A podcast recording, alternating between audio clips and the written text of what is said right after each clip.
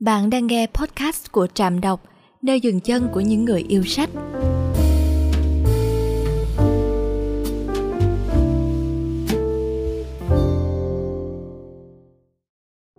Tử địa của mọi câu chuyện tình yêu đó là phản bội.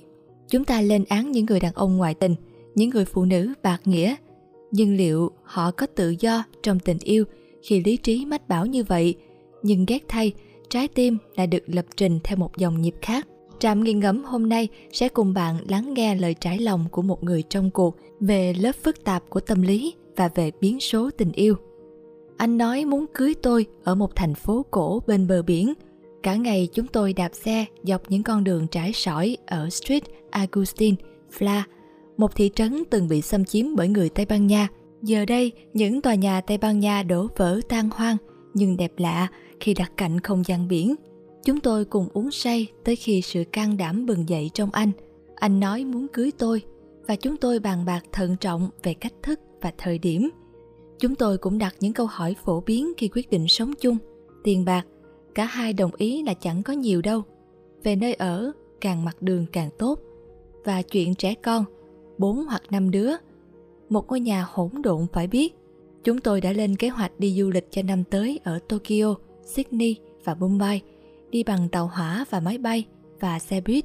Chúng tôi cũng đã chọn địa điểm để xây túp lều gần công viên Susquehannock ở Pennsylvania để khi chúng tôi quay lại có thể ngắm trời đêm rõ nhất. Chúng tôi cũng dự định nuôi hai con chó và bò và gà. Nhưng trong những ngày sau khi trở về nhà từ Street Augustine, tôi thấy chột dạ mỗi lần anh chạm vào người mình. Anh để ý và hỏi khẽ tại sao. Tôi nói rằng tôi chỉ là đang hoài nghi, đặc biệt là về nơi tổ chức đám cưới. Và anh gật đầu đã biết. Suốt một thập kỷ, tôi đã tận tâm viết một cuốn sách về kết hôn và phỏng vấn mọi người về câu chuyện của riêng họ.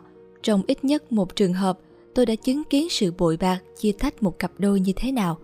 Dù chồng thường xuyên xa nhà, tôi cảm thấy bồn chồn như thể đang chứng kiến những tổn thương người vợ anh ta gây ra khi cô ta quyết định muốn ở bên người mới hoặc khi cô thú nhận với tôi cảm giác hào hứng khi gặp gỡ người đàn ông sắp tới.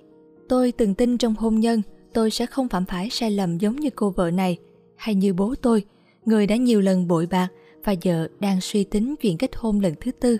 Tôi tự nhủ, dù trước kia vẫn nỗ lực cho sự chung thủy, lần này tôi nhất định làm tốt hơn. Tôi vẫn sẽ kết hôn và duy trì hôn nhân, và khi những vấn đề trong mối quan hệ nảy sinh, chúng tôi sẽ cùng nói về nó mà không đánh trống lãng, và tôi hứa sẽ học hỏi từ những cặp đôi mình đã phỏng vấn, những người có vẻ không kỳ vọng quá nhiều về bạn đời, hoặc băn khoăn liệu có còn ai tốt hơn suốt 3 năm, tôi nghĩ tôi đã ngộ ra, chúng tôi chung sống trong căn nhà anh tự thiết kế và xây, rồi được lấp đầy bởi sự hiện diện của tôi và những đồ vật mang dấu ấn của tôi. Dù anh là một kiến trúc sư, ngôi nhà vẫn có vẻ thiếu thiếu. Nhưng nếu tôi than phiền về nó với mẹ tôi, bà sẽ nói, con biết đấy, vợ người thợ sửa giày sẽ chẳng bao giờ có lấy một đôi. Trên tường là những tấm bản đồ ghim dấu mọi nơi chúng tôi muốn tới thăm. Sáng đến, chú chó lay gọi chúng tôi dậy. Chiều về, nó lại dụi vào chân chúng tôi. Khi cả hai nằm ở giường trên cao, chả có thứ gì có thể chạm tới năm sau đó, có vài thay đổi xảy tới. Tôi có công việc mới và trở thành người của ban ngày.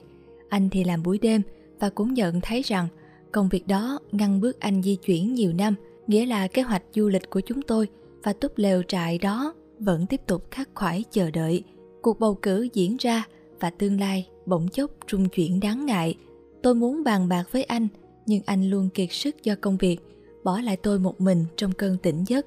Thời gian sau tôi bắt đầu đề cập đến tin tức và mối lo lớn hơn và cả giấc mơ về những thành phố mới với những con người mới. Tôi chợt nhận ra mình và anh vốn đã chẳng nói về những điều đó bao giờ. Khi mới đến với nhau, anh gửi cho tôi một kết quả bài kiểm tra tính cách anh đã làm khi còn trẻ con.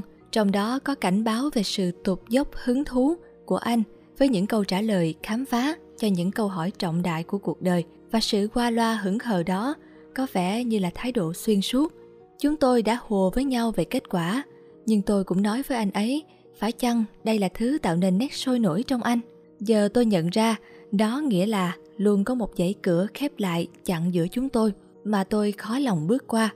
Một đêm, chúng tôi xem chương trình trên TV về một cuộc kết hôn sóng gió. Khi tôi cố gắng nói về nó sau khi xem, anh vẫn đinh ninh như chẳng có gì. Ngay lúc đó, anh cảm giác đang ở rất xa so với thực tại của chúng tôi. Vào tầm đó, một người đàn ông là đồng nghiệp của tôi đã gửi cho tôi mấy bài hát buồn mà có thể lách sâu vào tâm trí bạn để gỡ rối những mảng mà tốt hơn hết là không nên chạm tới. Anh và tôi đều có những gợn sóng trong lòng và chúng tôi cùng trò chuyện về những thứ khiến chúng tôi phiền muộn và những nơi chúng tôi mong muốn tới. Cứ tới đêm, tôi nghe những bài hát anh gửi hoặc những bản nhạc của nhóm tôi từng hâm mộ. Lời bài hát như tra vấn tôi về tự do, thứ tôi vốn chẳng muốn trả lời. Một tối, sau khi bản nhạc kết thúc, tôi thấy mình đang viết nên đoạn kết cho một câu chuyện giữa chúng tôi. Ngồi bên bản ghi âm và tấm bản đồ trên tường, tôi viết nó vào một phong bì thư rỗng ruột, gắn địa chỉ gửi tới chúng tôi. Lúc cắt bánh pizza, tôi nghĩ vu vơ, không biết ai sẽ có chiếc máy cắt bánh pizza chuyên dụng. Tôi cảm thấy như mình đang ở bên ngoài, trông vào, đưa ra quyết định mà không phải là một phần trong đó, phải là một người trong cuộc, thật đau đớn làm sao. Vào một tối thứ sáu nọ, tôi đã hôn người đàn ông gửi tôi mấy bản nhạc buồn đó. Khi tôi trở về nhà và đi ngủ, toàn thân bỗng bức rứt. Tôi nghĩ về người vợ bội bạc tôi từng phỏng vấn, người đã tin rằng để người đàn ông khác hôn cô ấy là một sai lầm. Nhưng cô ấy cũng biết rằng mình sẽ phát điên vì cô đơn nếu cô chọn ngược lại. Tôi ngộ ra trong cuộc sống có những sự thật bạn vẫn gượng cố.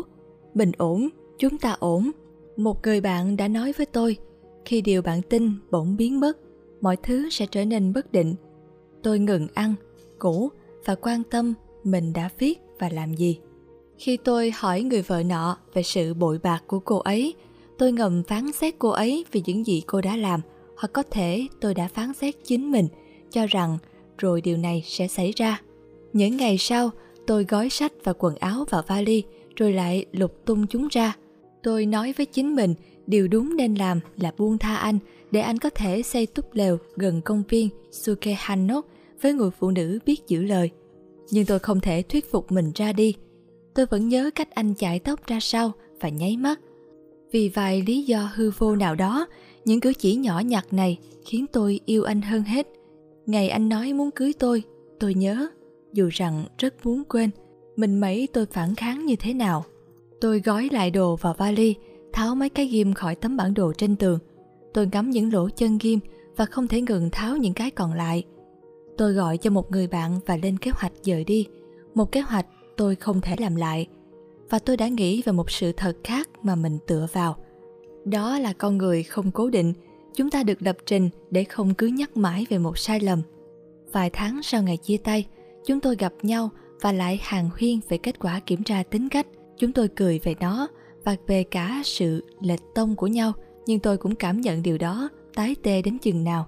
Thời gian sau, tôi quay trở lại phỏng vấn về hôn nhân và kiếm được một câu trả lời.